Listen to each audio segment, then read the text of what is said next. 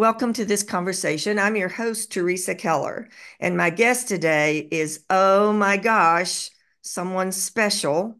She is the conductor of Symphony of the Mountains. Her name is Cornelia Laemmli Orth, and she is spectacular. And oh. I saw her and the symphony at Emory and Henry College for the last two years in December. And I'm sorry it took me a year to get to you, but welcome to this conversation, Cornelia. Thank you. Thank you. Good morning. Thank you for having me. Well, you know, you can probably describe this better than I can, but you can hear beautiful music on CDs, in television performances, and in broadcast. But it is different in that Not hall. How yeah. is it that it's so magical? Well, I think because music brings people together and all types of people. I mean, already Haydn said music is the language that we all can understand. So I think with music, saw as, as an example in that uh, Christmas concert, we have people of all ages. Our youngest performer was probably four years old, and the oldest 85, 86, 7, I don't know, almost 90. And also people who live in cities, people who live in the mountains, highly educated people, people who might not have finished high school, people of all colors, of all religions, I can name it. We have everyone come together through music and we don't even have to explain it. It's the energy. It's the energy that brings together the performers and the audience in a way that no CD or radio captures that spark. You feel it in your bones. It brings yes. tears to your eyes. And because you're there with all the people, you feel like you're just part of it. You are because a performance, and that's what, what people oftentimes forgot, and that became so painfully clear during the pandemic. We are not just playing up there, but we play off the audience. We feel the audience, and if they react to us, then we play and perform better. And that became so clear during the pandemic. We were able to do this live stream and, you know, with the little boxes performances. That's fine. That's better than nothing, but it's totally different. And we took it for granted that we can play live music. And then we realized, well, that's something so special. And I hope we'll never forget. Oh, I'll never forget it. I'll never forget the feeling. The first year my husband couldn't be there and I was raving about it. And so the second year I took him and he he agreed completely. Um, we're going to talk about dates and details. Mm-hmm. January the 27th specifically, which is coming up soon, which is a concert of Symphony of the Mountains in Kingsport, January the 27th at 7:30. But first, okay. Cordelia, yeah. I want to know you clearly do not have a southern accent. Come on. Tell us your background. Where were you born? What was your experience with music that brought you to a lifetime of it as a career? So, I was born and raised in Switzerland in a little village of, at that time, I think about 1,800 people. And in Switzerland, we believe that the recorder is the way to start kids on music. So every kid at the age of seven in the first grade starts to learn recorder. You learn how to read music, you learn how to play. When I was eight, this guy came to our town, well, village, and he founded an orchestra. And again, orchestra in quotation marks. Everyone who played an instrument was allowed to be there. We had I don't know, five trumpets, two percussion, seven pianos, flutes, and horns, and you name it. But we had about 60 to 70 recorders. You're talking about the little things that look like flutes. Exactly. Exactly, because every kid in Switzerland learns to play the recorder first. So he would write the music for us for this weird, strange combination and all kinds of styles. And we would tour, we would do concerts, we were on TV, we were in the radio. And he called this Tanto Presanto, this group. And I think that's when I started to really enjoy playing music. And then at nine, I started to learn the piano. And that was I wanted to play the flute, but my parents said, "Well, we have a piano. You play the piano." so I learned to play the piano, and um, which was not always easy because the piano is very loud, and I wanted to practice, and my family, you know, was annoyed, so it it was a bit tricky sometimes. But then, uh, when I was 16, I got a new piano teacher, and her name was Leonore Katsch and she was a Jewish woman who got deported by the Nazis during World War II. And then, briefly before the end of the war, was able to escape and uh, find a new home in Switzerland. So she was in one of those concentration camps and literally survived because of her music. She helped people who were there by playing for them, by giving them something beautiful but she also survived because she was able to play on a very high level. And uh, so she heard me warm up one time with the door half closed or half open. And she came in and she said, You know, I've never heard you play like this. You have a, a, musicality that you're not showing.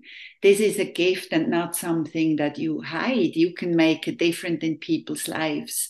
And that's how she, when she told me her story, and that has stayed with me since I was 16. I'm trying to bring music, and you know what we do with the orchestra, to people who might not have access otherwise, to rural areas, to kids. We now have a program for the unsheltered.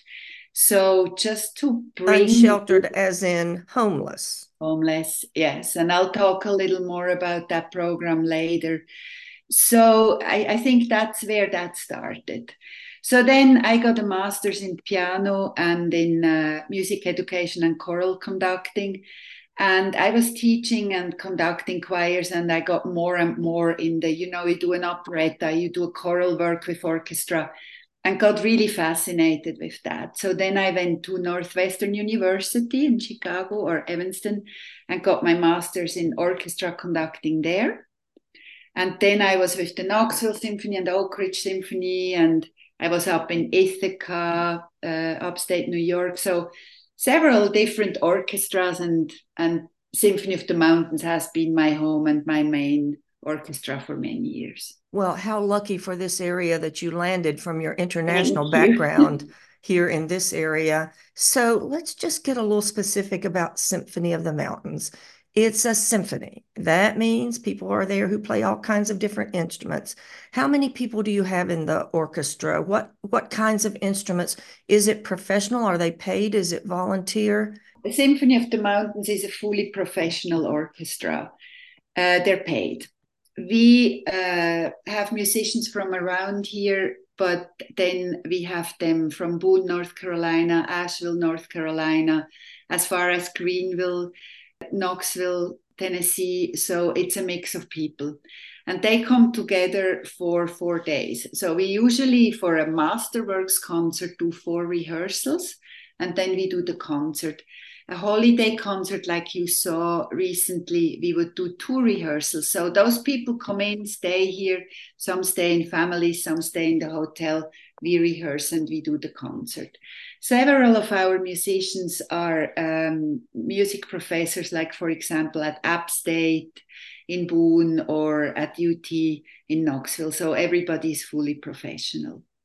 We are not just an orchestra, and that's uh, to me the crucial thing about Symphony of the Mountains. We have the three words entertaining, educating, enriching. And all of those three words need to be present in all programs that we do.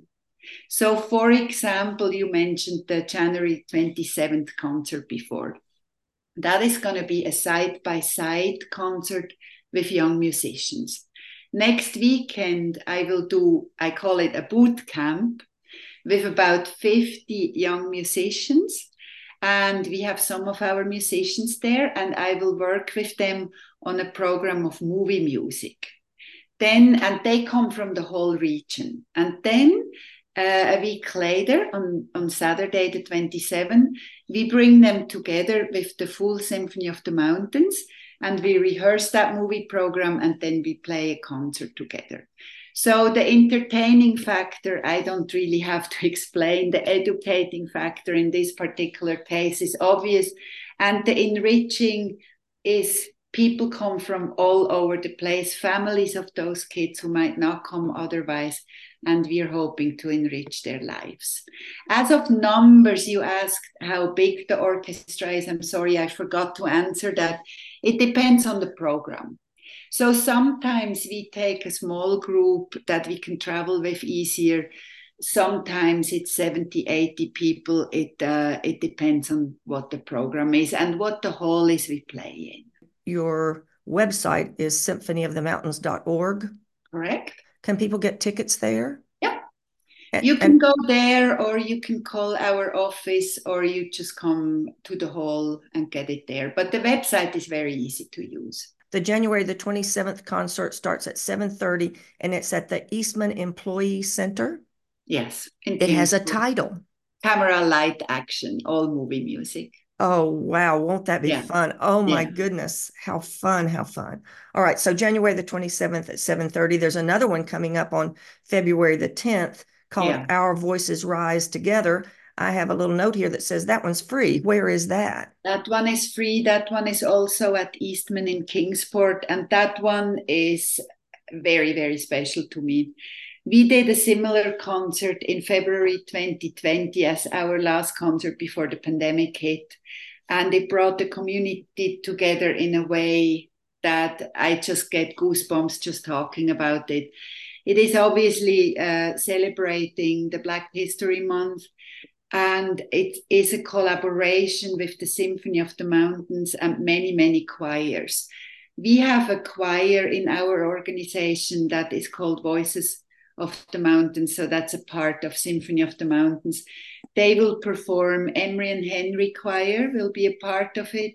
The UVA Wise Choir, ETSU Gospel and International Choir, the Mountain Mission School Choir from Grundy, Virginia, the Unity Choir, which is a combination of several African American church choirs, they'll all be a part of this performance. We have two African American outstanding soloists coming in from New York. Plus, we have invited all church choirs from our region to come in for one rehearsal and the concert to sing Lift Every Voice and Sing and Oh Lord, we praise you with, uh, with our orchestra. So when we did this last time, we had a sold out hall at Eastman, and we're talking 1,700 seats. So we had 1,700 people singing side by side on their feet. And uh, like the ETSU International and Gospel Choir, who's also going to be there that is a mix of um, all um, nationalities that you can imagine. And then we have the church choir singing alongside with them, and the mountain mission school choir, and the the orchestra. I mean, it's just it brings the community together in a way that only music can. I think it's a free concert, so we want really for everyone to come. If somebody hears me talk right now and they're a part of their church choir, the music is easy. I mean, it's almost sight readable. Everybody knows lift every voice and sing. And then the Oh Lord, we praise you is literally eight bars that are repeated that we're going to teach the audience. So if you are a part of a church choir and you hear this, please encourage your chorus director and your colleagues to reach out to us and uh, and to participate. And it doesn't have to be a whole choir. If only five six of a choir would like to come that's great. The more the merrier. Incredible. And on that topic of the more the merrier emory and henry McGlothlin center of the arts where you performed for the last two years was packed to yeah. the gills. I've never seen that place so full and so full of life but Cordelia, I forgot to reintroduce you, Cordelia Orth, uh, conductor of Symphony of the Mountains. A little bird suggested to me that there was a possibility you might not come back to Emory and Henry because no, it was. Not true. Is that not true? No, no. We love performing there. Actually, we're planning more concerts up there next season. No, I mean, before I'm not coming back to Emory and Henry, I would add a second performance. Emory, I mean, that hall, I think, is the most beautiful concert hall of our region, not just acoustically, but to perform in, to look at. The staff is amazing. No, no, no, that is definitely not true. We'll be back. We already have the date. So, December the 8th is when we're having the holiday concert there. Okay, December the 8th, 2024. Mark it down if you can get tickets. Yes. Get on, your tickets. No, they're not on sale yet. they're not on sale yet, but the minute they get there, you should go yeah. to symphonyofthemountains.org. Were you also an opera singer? No. No. Uh, no, I'm I like to sing because I uh, I also have a master's in choral conducting and music education. So I I like to sing and I love working with choirs but uh, no, I love to work with opera singers. I love to work with singers. Opera is my favorite thing ever. So that's maybe where that came from. Yeah, I guess I don't know. It was something that I was reading in your bio, and it just said something about opera, and I'm, I guess it was about conducting or. Yeah, I conduct a lot of opera, and we always try to do something here as well. What should we know about what it's like to be a conductor. We're doing this interview shortly after the release of the blockbuster hit Maestro. And we watched that story of this man consumed by music, consumed by conducting. What is it like that world of being a conductor with a professional orchestra? It's uh, wonderful, absolutely wonderful. So, first of all, the role of a conductor in the United States has changed over the past century. So it's not just the maestro on the podium uh, who is only there for the music, but as a conductor of our size orchestra, the, the music director, conductor is involved in all aspects. And that is what I absolutely love. It's all about people. It's about my musicians that's my first responsibility. It's our staff it's uh, the audience it's the voices of the mountains it's our youth orchestra it's all of our uh, outreach programs like the path to dignity. It's all about people and it's such a variety of people from the big famous superstar soloist who performs with us to somebody we go to and play for in a homeless shelter. And they're all equally important to who Symphony of the Mountains is.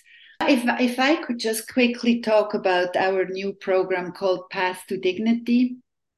Uh, I started that in uh, about one and a half years ago, and we're bringing live music to people who are unsheltered. And again, if you hear this and you know of a place where we could go uh, perform with a small group, just reach out to our office, please. I always say I have the best seat in the house when I'm on the podium because I'm surrounded by the sounds. And I have the best job because I get to interact with all of these people. It's all it about sounds you you're an administrator, it sounds like almost. You're doing public relations. You talked about this as a professional organization. The money's got to come from somewhere. So you're probably doing a lot of fundraising. Yeah, we have a wonderful executive director. Actually, he uh, we just switched from uh, Scott Edelman, who is going to seminary. He's moving up to Wisconsin, and now we have a new executive director. His name is Chris Sloan. So he uh, oversees all the administrative part of this organization. And yes, I'm involved in fundraising as well because again, it's about people and I know what I'm doing with the orchestra. So if I can talk to our donors about that, they they understand probably better what we're all around about. Well, Cornelia, I don't want to embarrass you, but you have such style on that stage. Thank you. Does somebody teach you that, or no. is that just natural to you?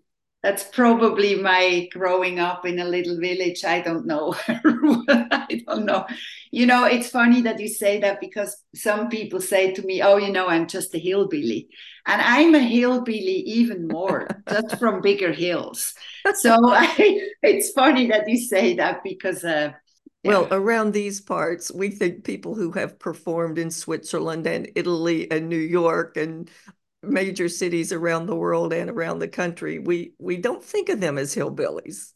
Well, I am one from how I grew up, and uh, we live here out in the country, away from everything, and I love that.